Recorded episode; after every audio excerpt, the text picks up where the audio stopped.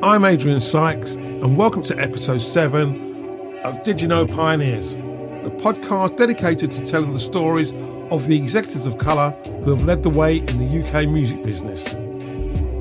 Today is part one of a two part conversation with Keith Harris OBE, one of the true titans in the UK music business. Keith has had an amazing career to date, and just like all my guests, I wanted to know why he chose the music business. The short answer is I, did, I suppose I didn't really choose the music business. I chose pop music and I ended up choosing the music business because I wasn't good enough to be a musician. There's a lot in that answer already that we're going to have to explore as we go. And I have to say, for those that may not have come across Keith or may not know him, his history is incredible, his legacy. So take us back a little bit and tell us about the young Keith Harris and how you found your love of music. I suppose going back, my mother was wasn't musical, but loved to play music and loved to play the pop records of the day, which for almost all the listeners on this uh, will be totally unknown because we're talking, you know, the early to mid 1950s. Things like The Runaway Train, Please Mr. Porter, and How Much Is That Doggy in the Window? Mostly what I would call novelty records. One of the first songs that I remember just liking as a pop song was a song called Singing the Blues.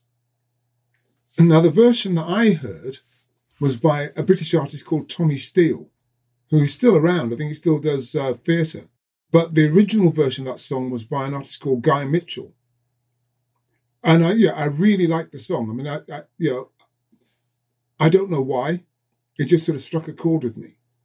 I'm really interested to find out what, if there was any music of our culture played in and around you at that particular point. Were you aware of black music or the things were being brought brought over from from back home? Or the short answer is no, I wasn't. I was aware of the songs, but most of the time I was unaware that the pop songs that I was hearing were originally black records which had been made into pop covers because that, that's what used to happen then in the 50s and 60s. I would, I was hearing, like I said, I was hearing the, the, the Tommy Steele version of singing the blues rather than the Guy Mitchell version, right? And I know my mum had, you know, in terms of, of you know, black music and black artists, my mum used to love people like Satchmo, you know, Louis Armstrong, uh, or, or Louis Armstrong to give him his correct name. We called him Louis because we were from here. And so obviously I saw him and I, and I liked him but certainly at that time, you know, I'd be lying if I said that I was more prone to listen to black music artists than I was to the, the white pop artists, which was the environment that I grew up in. So, your father's a surgeon in Whitehaven in Cumbria. His son has a real affinity and love of music. What did um, Mr. and Mrs. Harris Sr. expect their son to be doing as a career? I mean, anybody whose parents are from West Africa will know that there is a very strong affinity for you know, professional occupations. And when I was about 14, my mum was kind of lamenting the fact that none of we have, I have um, two brothers and a sister. And she was lamenting the fact that none of my father's children were going to go into medicine. All of us were more artsy based, if you like. And I, I would say foolishly, but you're not foolish when you're 14 or 15. But I foolishly decided to go down the science route. So I took kind of science based O levels, as they were then, and went on to do science based A levels. I wasn't very good at science. so I actually, I actually, I actually did get into university, but not to study medicine. I actually went to, to university in Dundee in Scotland and I went to study zoology. That's a that's a leap, Keith. That, that that's a real leap. That was the course that I could get into. Right. yeah, and I kind I kind of wanted to go to university, so I went to, to Dundee University in 1970 to study zoology, and um, I can't claim that I was passionate about about zoology. what happened was, and this is just how so many times things just happened to me and fell right for me. In my first term at university, the guy who was the social secretary, they called the entertainments convener in Dundee, but the guy who was the social secretary, he got sacked by the students' union. There were issues to do with um, honesty, and basically they sacked him. And so the, the student union needed somebody to take over the entertainment. And for some reason, I don't know why, I I had been talking to people my first week. I was obviously very keen on music. I was going to shows and you know gigs and stuff at the time. You know, I remember going to see a lot of sort of rock bands. And so halfway through my first term, you know, some of the people who'd been on the student union committee had seen me going to all these shows. I was turning up to every kind of music show going. Because in those days, you know, the college circuit was the big circuit for for all bands. So one of the guys there said to me, Listen, have you thought about becoming entertainments convener for the university? I didn't even know what it was, but it sounded good. So I, I basically agreed to do that. So I became the entertainments convener for Dundee University Students Association in my first term. So that then made me the person that was responsible for putting on all the shows. In those days, the college circuit was the big circuit. So there was some, I mean, bands will mean nothing to people now but people of a certain age would recognize some of the bands that I, I put on then. So who were they, Keith? Who were they? There's a band called Yes. There's a band called Wishbone Ash, Supertramp, uh, Thin Lizzy. Uh, you know, they're all kind of, you know, mainly rock and pop bands. I put on the members of the average white band, but in different groups. They weren't they weren't the average white band then. Now, one a couple of the guys were in a band called Mogul Thrash. Great name. That is a wonderful name. And yeah, and Hamish Stewart, who was the lead singer for the Average White Band, he was in uh, a band called the Berserk Crocodiles. That's probably an even better name. yeah, well, it's actually funny enough. I bumped into him quite a, a while ago now, because at one point he was singing with Paul McCartney. Yeah, I remember seeing him. And I, I and I went to one of uh, Paul McCartney's things, and, and, Hamish was there. And I said to him, oh, I put I put you on in a in a group in Scotland, and he was you know rightly kind of skeptical. and I said, yeah, I said it was a band called the Berserk Crocodiles, and he said, wow. Yeah, you must have. Nobody's heard of that band. yeah. What's really interesting was at the top you talked about entering the music business because you didn't make the grade as a musician. So what did you play? How and, and how does that story affect your entry into the music business? Started to try and teach myself to play guitar. You know, which I did to a, a greater or less extent, and then I, I, was in groups at school and you know that kind of stuff. That that route. You know, but the groups, those kind of groups, were never really going anywhere. But they, you know, it, it sort of got you into the the idea of playing in a group. When I started university, because I was doing this social, this entertainment convener thing, some of my old school friends were in a, a more serious group, right? Because they could really play. Because I now had some contacts, because I'd been booking these gigs, they wanted to know if I was interested in managing them. Well, since I knew that all of them were much better musicians than I ever was, and this was going to give me an opportunity to stay involved I was very happy to say, yes, of course I'd, I'd be your manager. I didn't even know what a manager was, but I knew that it allowed me to be close to the music. Yeah. So I started managing these guys in their group. The group didn't make it, unfortunately. I'm, I'm sure that the fact the manager hadn't got a clue what he was doing had nothing to do with it, right? no, I, I, I was never your fault, Keith. Absolutely. Yeah. Okay. um, know, but anyway, the group didn't make it. Furthest we ever got was we got two John Peel sessions. And, and even that, to be perfectly honest, I started to doubt. But then after John Peel died, somebody did a book of all the John Peel sessions. And there we are. And um, what was the name of the band? The band was called Peaches. Yeah, again, I'll be searching for the Peaches after I get after I get off this uh, call with you. You you will not find anything. But but if you if you look in that book of, of Peel sessions, you'll you will see the name. So, so what happened then was that the idea as a as a manager then was to try and get them a record deal. So I was going around all the record companies, seeing the A and R departments and playing them things, and you know, and a few people showed interest and came to see them, but nobody was actually biting. As so often happens when that when you with working with a band and you're put in that position, eventually the band started to disintegrate. They started to uh, accuse each other of being the weak link. starting to kicking out band members and that kind of stuff. So basically, it all fell apart. I really was at this point going to have to get a job because I actually dropped out of university to manage this group. And had you moved to London at this point, and you you were, or you still up in Dundee? When I dropped out of university, I moved further south. The band, interestingly enough, and uh, what's the program called? There's a there's a television program on at the moment, um, and I'm trying to think what it's called. It's a big sort of BBC, I think it's a BBC thing, it, and, and it's basically filmed at a, a stately home called Castle Howard up in Yorkshire, right? And it's a very big stately home. It's like I don't know if you've if you've come across Blenheim Palace. Yes, I, I yeah I know I know the I know the particular stately home you're talking about. I'm just trying to think of which one which one it is, but yeah, I'm I'm very familiar with that.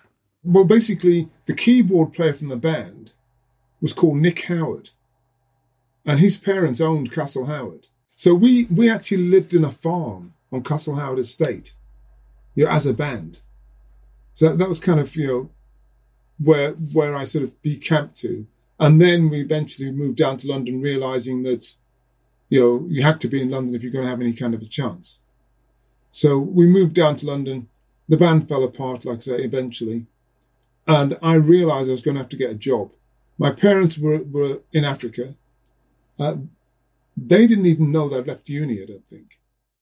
I decided I should try and get a, a proper job in the music business. So I answered a, a, job advertisement in Music Week, which is a music business trade paper. And I'd seen an advertisement for a Southern Region promotion manager for Transatlantic Records.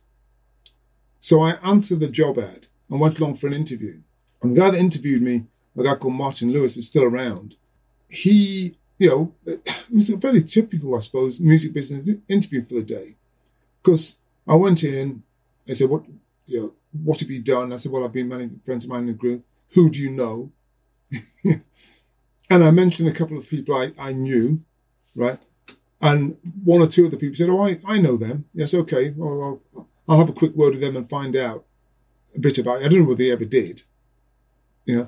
Uh, but anyway, so I ended up with this job. And the job was to do regional radio promotions. It was the very early stages of commercial radio in the UK. At that point, um, Capital Radio and LBC were the first two commercial stations. LBC was the talk station. Capital Radio was also a talk station in London. So we're talking, that was 1973, I think they came on the air, right? And I started Transatlantic Records, I think, I, I get confused here, either 74 or 75, 75 it must have been, I started Transatlantic Records. So uh, commercial radio was really in its infancy. And my job was to drive around all the radio stations in the southern region, both commercial and BBC stations, and try to get the records played for Transatlantic. Now, Transatlantic as a company did mainly English folk music. Or, well, actually, British folk music. It wasn't all English. There's a lot of Scottish and Welsh and, um, you know, Irish acts. But it was, it was you know, the proper traditional folk music, you know, the woolen jumper, finger in the ear, you know, that, yeah, you know, proper folk music, mainly. And they also distributed some other interesting labels, um, like uh, the Milestone Jazz label and stuff like that. So I was carrying these records as well and trying to get airplay, obviously, in the specialist shows. So the, the jazz program, I'd be t- taking his Milestone stuff, and and uh, the folk program, I'd, I'd be taking all the folk stuff to the folk program. And I did that probably about two months in. Well, I started on the same day as another guy who's, do, who's doing who's doing north, and I was doing south, and there was already a guy doing the Midlands. So about probably no more than six weeks after I started, I got a call saying, "Can you go up to Newcastle and pick up the car from Rob Murphy, his name was, was the guy who was doing the North. I said, well, what's up? Oh, he's resigned. You know, he, you know, he's got he's got a job at Chrysalis Records. so we needed to bring his car back. So I went and got his car and, and broke. I said, listen, um, now Rob has resigned, so do you think you could cover the north and the south? So all of a sudden, I'm kind of I'm driving, you know, I'm covering stations between Plymouth and Edinburgh. Shortly after that, the guy that did the Midlands resigned as well. So, so they asked me if I could do the North, the Midlands, and the South. So basically, you were doing all of the UK, is what you're saying. They gave you, they gave you, the, they gave you the United Kingdom to, to, to plug to. Exactly. What happened was that we're talking early 70s. Transatlantic was a relatively poor record company. They, at the time when I joined the company, they'd only ever had one top 20 hit single. Can you remember what that was? Yeah, it was a song called Light Flight by Pentangle. it was a theme from a television program from the 60s called Take Three Girls. So that was the only hit that Transatlantic had had then, right? While I was at, while I was working for Transatlantic, we had another hit. And the other hit that we had was called The Rochdale Cowboy by Mike Harding. That was my first plugging success. That was my first ever trip to Top of the Pops because we had a we had a pop hit record. So I did that job for about uh, 18 months.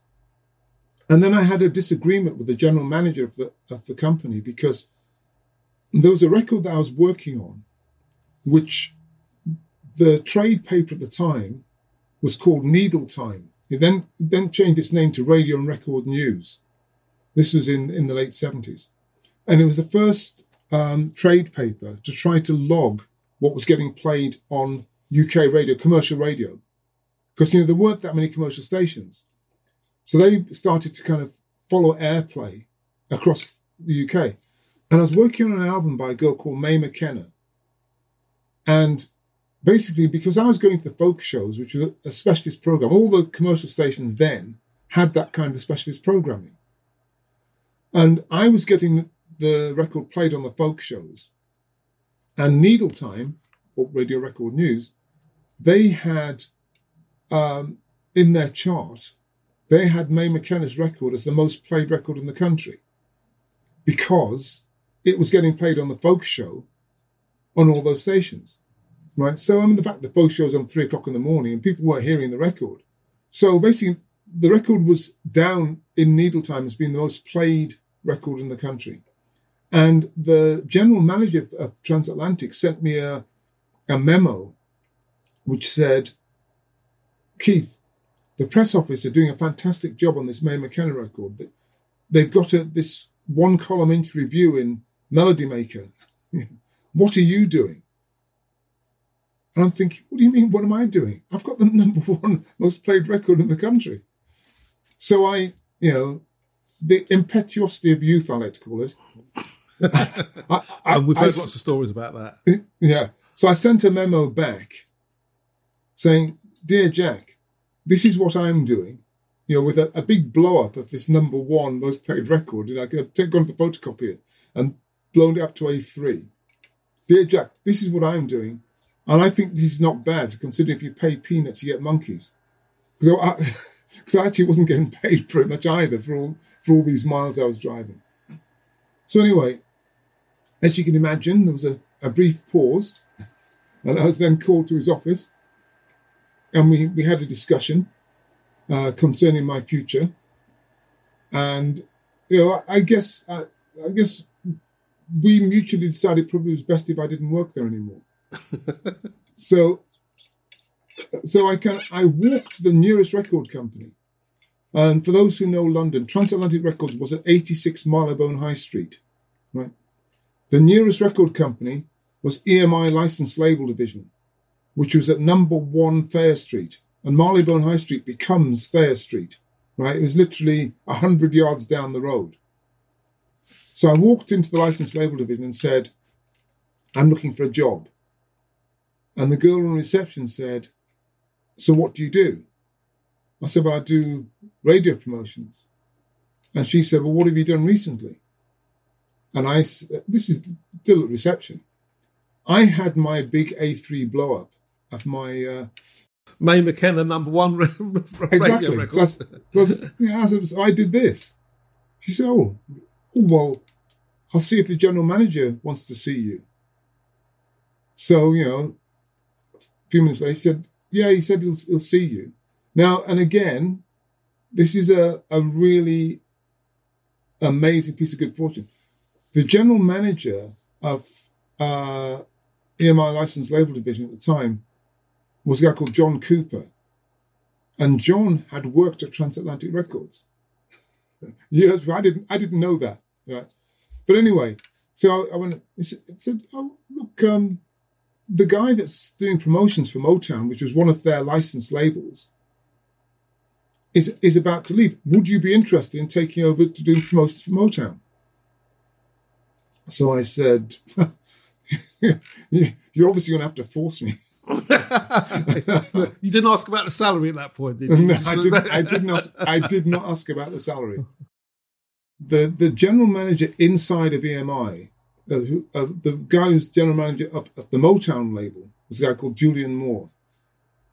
So when this was proposed to me about going to Translate, I went to have, and spoke to Julian, and he said, "Yeah, we'd be happy to take a chance on you doing promo.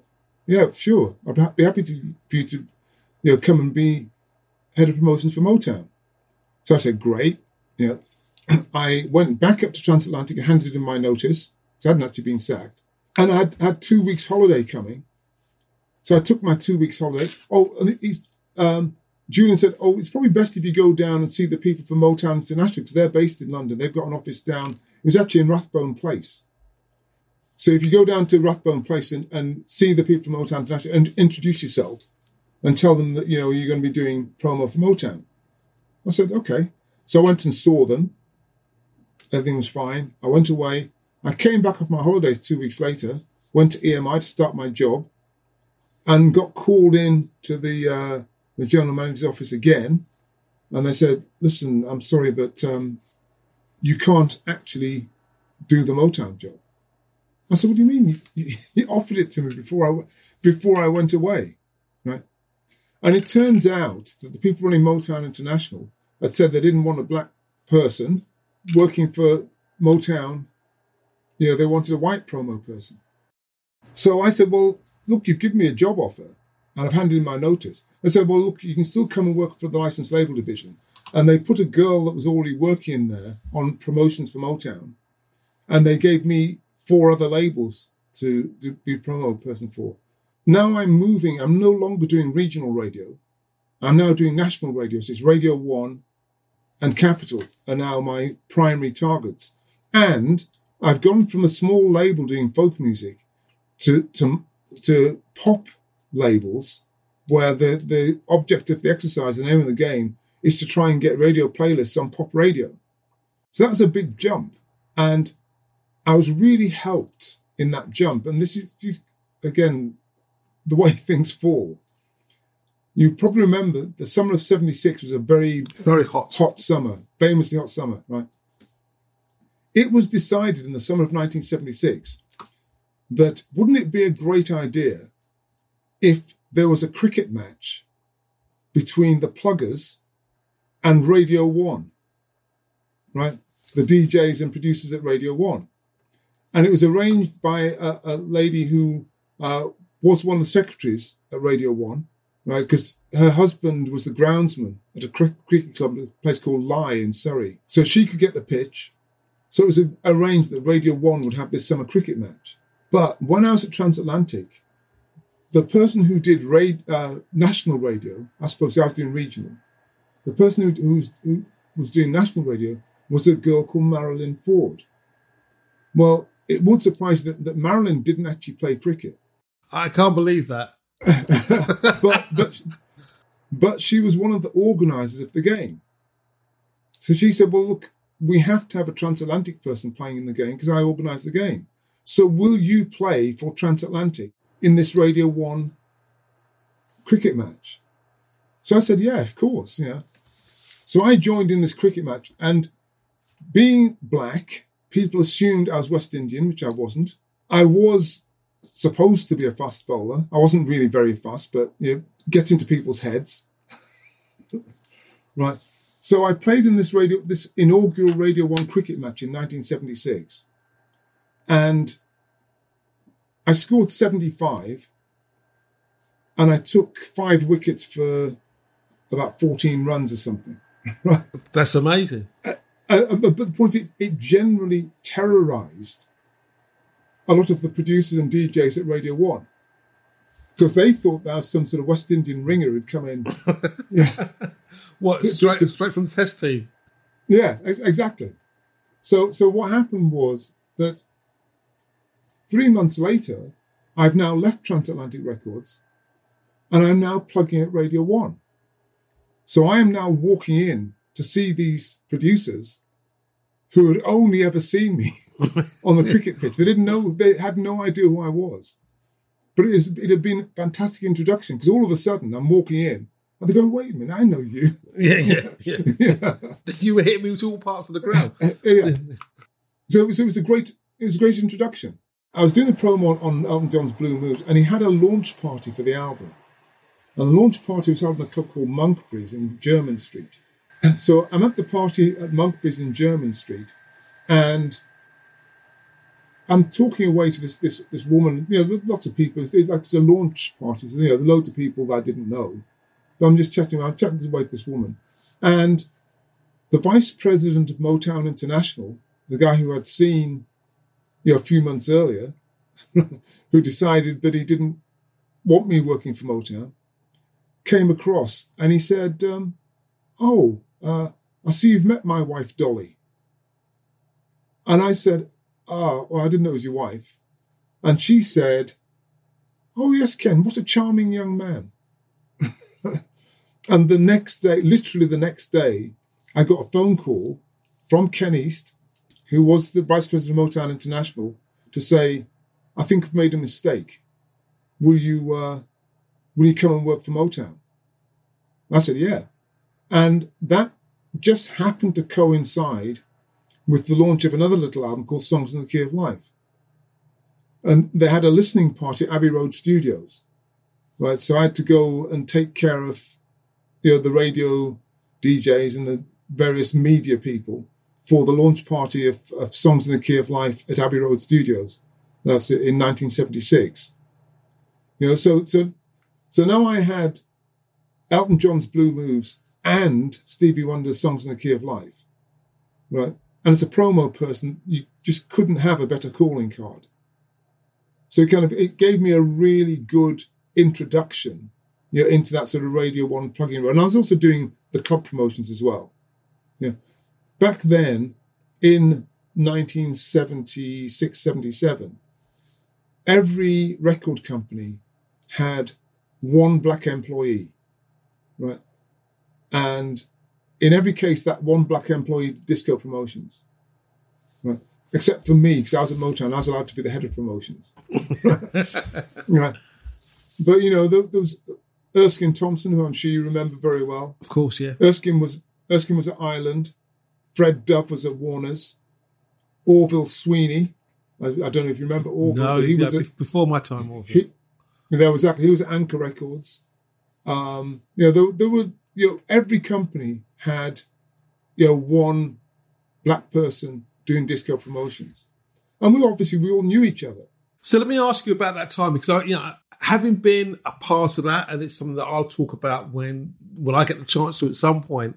How did those people around you, as fellow black professionals, did they provide you with a support system? Was that your kind of were they the people you you, you talked to? You know, shared experiences with, you know, moved with during that time period? Or were you still very much in your own bubble, working at Motown, doing what you were doing? There were no other black people working at Motown, so there was no support bubble there. But as as young black people, and we were all it was all males. There were there weren't any black women involved at that time. We we naturally supported each other because we'd find ourselves in the same clubs at midnight and one o'clock in the morning, and you know, because they were all doing disco promotions. I was doing radio and club promotions for Motown. So we'd see each other a lot and talk a lot. But it wasn't like a support bubble any more than at that time black people all supported each other. Yeah. If you saw another black person in the street, you would all say hello. And if you, you know, even if you didn't know them, you know, you would not walk past a black person without acknowledging their presence.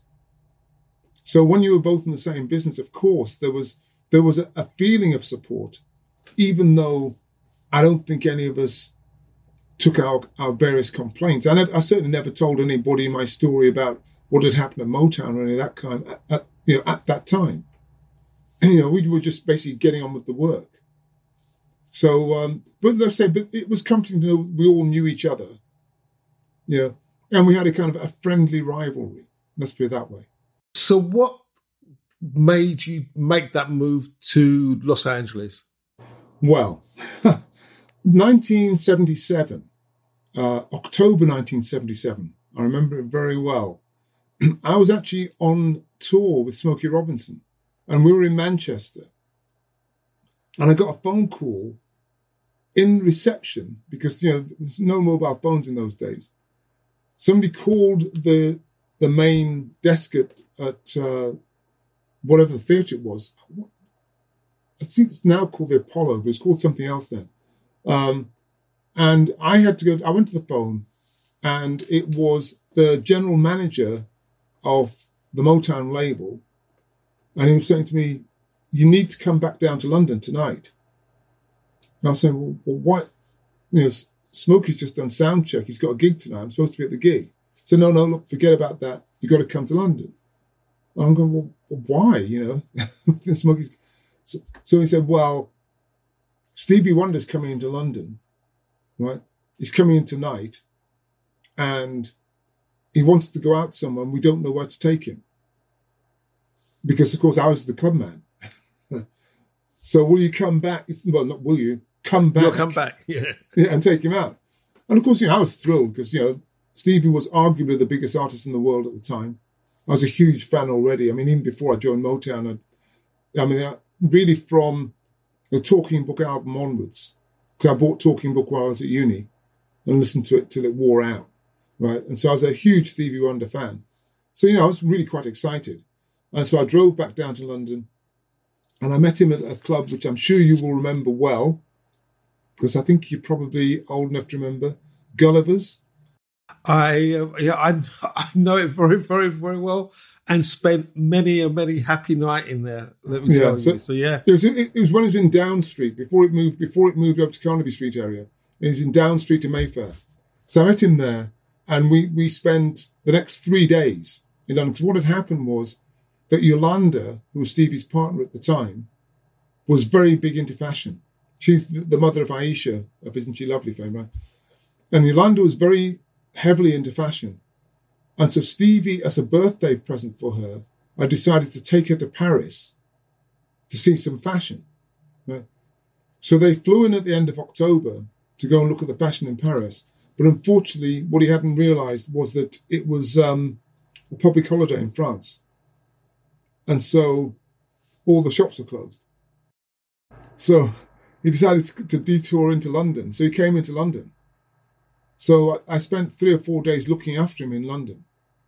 Right? And we just got on very well because you can imagine two guys roughly the same age, right? Both black from different backgrounds, but we had a, the same outlook. So we got on very well. So when he went back to LA, we kept in touch. He was calling me up and saying, Hey man, you come come work for me. Right? And I was kind of that's a big jump. You know, the only family I have were, were in London. My parents were, were in Africa to suddenly go to LA, which was a long way away in 1978, I can tell you. Um, it was a, a, massive jump. But then again, and this shows you, I, I got sort of pushed into it because I got called in to the managing director's office at EMI License Label Division one day, just out of the blue. And he called me and he said, Alan Fitter, who was, who was the general manager of, of Motown in London at the time, said, Alan Fitter is leaving. Uh, he's handing his notice. He's leaving in a month. And it might seem to a lot of people that you'd be an obvious choice to take over the job. But I'm calling you in to tell you that I'm not going to give it to you, so don't bother to apply. And I was going, really? anyway, uh, and as I was on my way out the door, as a kind of an afterthought, he said, we're going to get somebody with more experience. So I thought, okay, well, not much I could say about that because I, I, wasn't the most experienced. I'd only been there for a year and a half, maybe two years nearly. So, yeah, what can I say? So, about a month later, he called me in again and he said, um, Well, you, you, as you know, uh, Alan Fitter has left and we haven't found anybody yet. So, um, will you take over and do the general manager's job? You know, and we're going to continue to kind of look around. so I took over, became the general manager of the label, and ran the label for um, about four months. They then called me in again and said, "We found uh, a man, David Hughes, is going to take over as the general manager of Motown, but um, you know he doesn't know too much about marketing and some of the other areas of, of what you have to do. So will you look over his shoulder and kind of help him out?" When you when you get told that they're bringing in a white person who's less experienced than you to do the job which they told you that you couldn't do because you weren't experienced enough, you know, the writing is on the wall. So I called Stevie and said, listen, is that job still going? He said, yeah, come on. So I did. So I moved to LA. When you landed then and you met up with Stevie, what transpired from that point going forward? I mean, how did how did it work?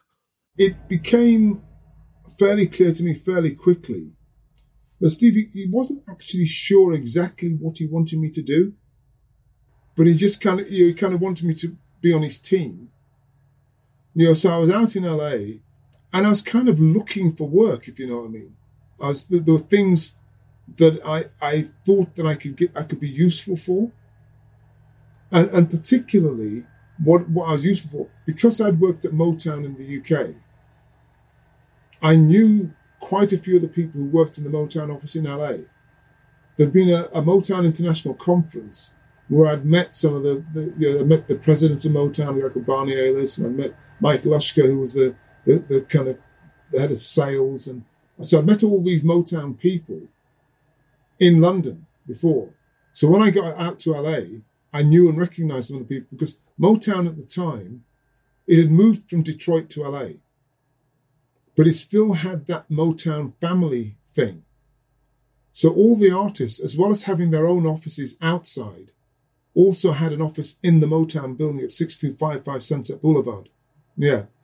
And so basically, Stevie's office was on the 17th floor of 6255 Sunset. So I spent a lot of time in the Motown building and, you know, kind of meeting the people in Motown. And, and Stevie, his, his current album, Songs in the Key of Life, was like two years ago, and he was working on a movie soundtrack called uh, called Stevie Wonder's Journey Through the Secret Life of Plants, right?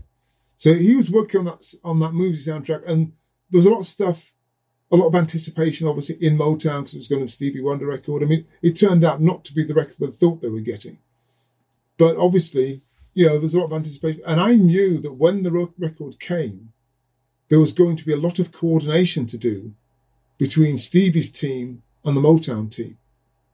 So I, I spent a lot of time in the building learning who did what in Motown and, you know, who we were going to have to liaise with to get the record out and all that kind of stuff. And also I was driving Stevie down to the studio every day because he was working in a studio in Orange County called Irvine Studios. Uh, no, IAM Studios. It was in Irvine in California. Um, and so I was driving around to the studio and I was just generally making myself busy, right? And so I basically um, just set myself to work. And it was it was a, it was a very interesting time, obviously, because I'd never really been in America and I wasn't used to the whole idea of, of the Hollywood scene. You know, one of my favorite stories that I tell, which I've, I've, loads of people have heard me speak before, will have helped, heard me tell this story, but I remember driving Stevie uh, around, and I'd been there for a little while, so I'd got a little bit more comfortable with the idea of driving Stevie Wonder. Because in the early stages, I was terrified. You know, I'm driving on the wrong side of the road in a, in a city I don't know at all, with you know this blind artist who happens to be the most famous artist in the world at the time.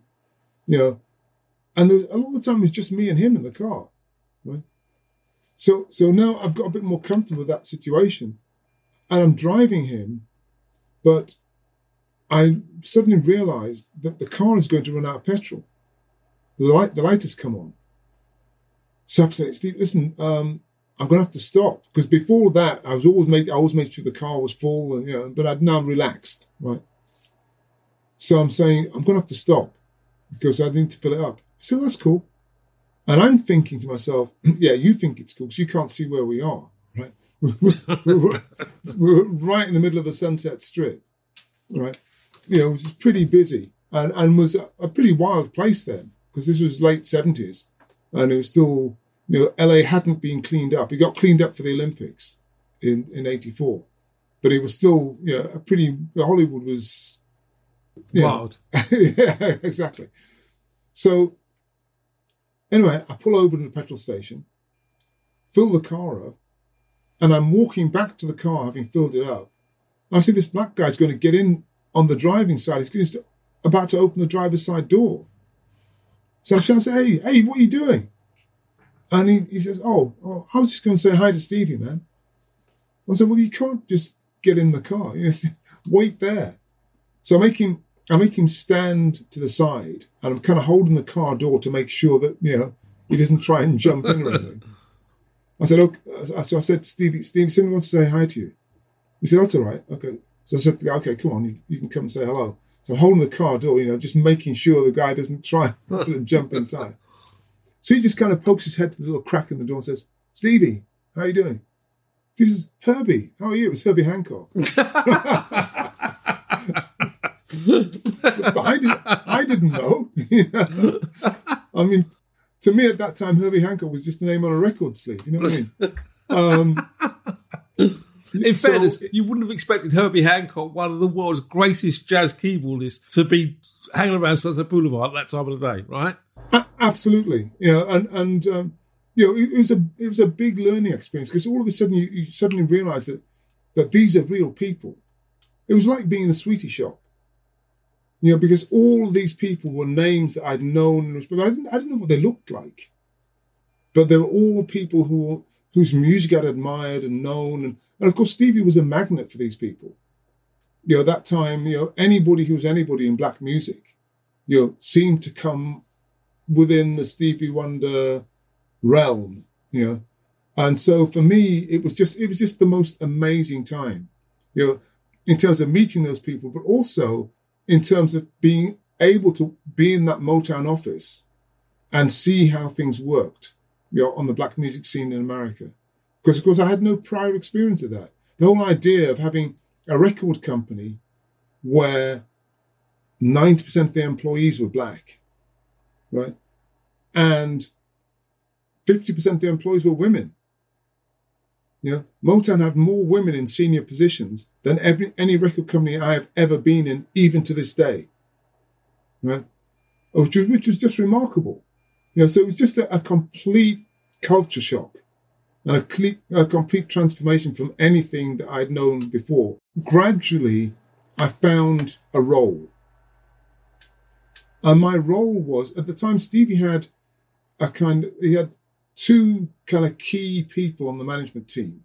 One was a guy called Ewart Abner, who was a former president of Motown. And the other was a guy called Johanan Vigoda, who was Stevie's lawyer, who had t- done his deal when he turned 21 and then again when he, just before Songs of the Key of Life came out.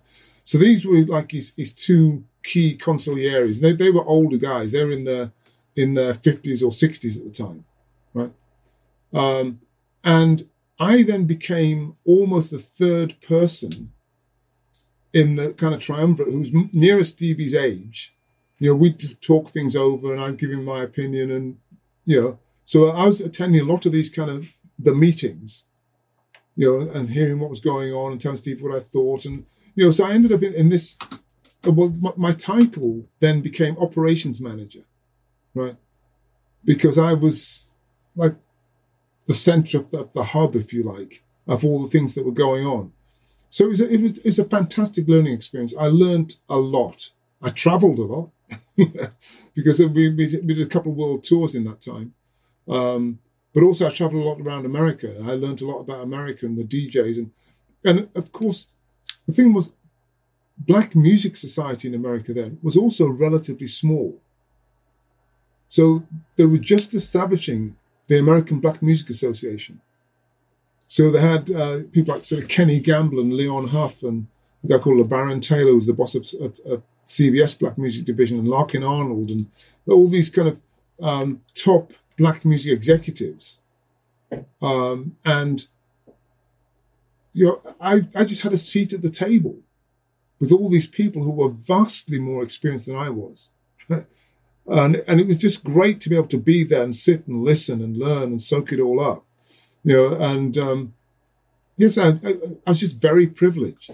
And I learned a lot in a very short space of time because I had to. Thinking about a possible return to the UK, what were the primary lessons you took away from your time at, Mo- at working with Stevie at Motown?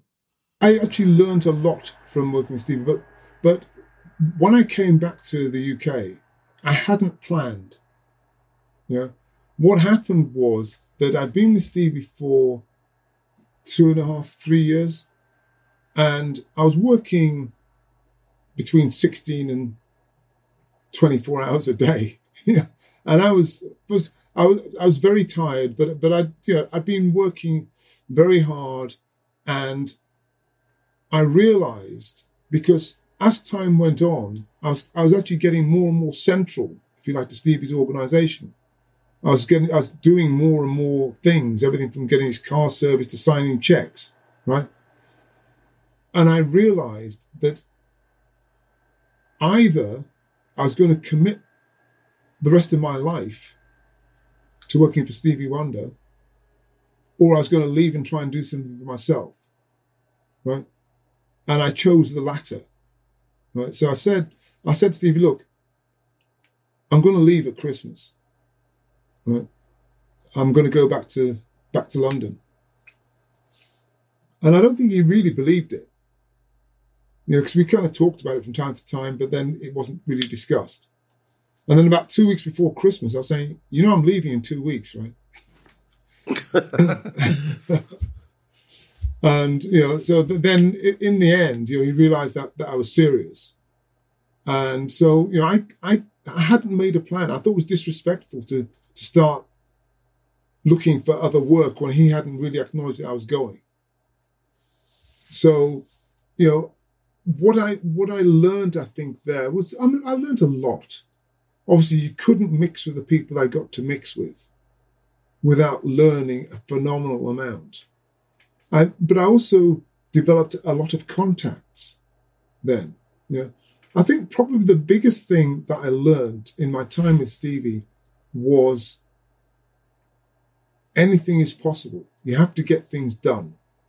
Right? I think when I started, I probably had much more of an attitude of, oh no, yeah, that can't be done. That's not possible. Uh, but by the time I left, whatever it was, there there has to be a way.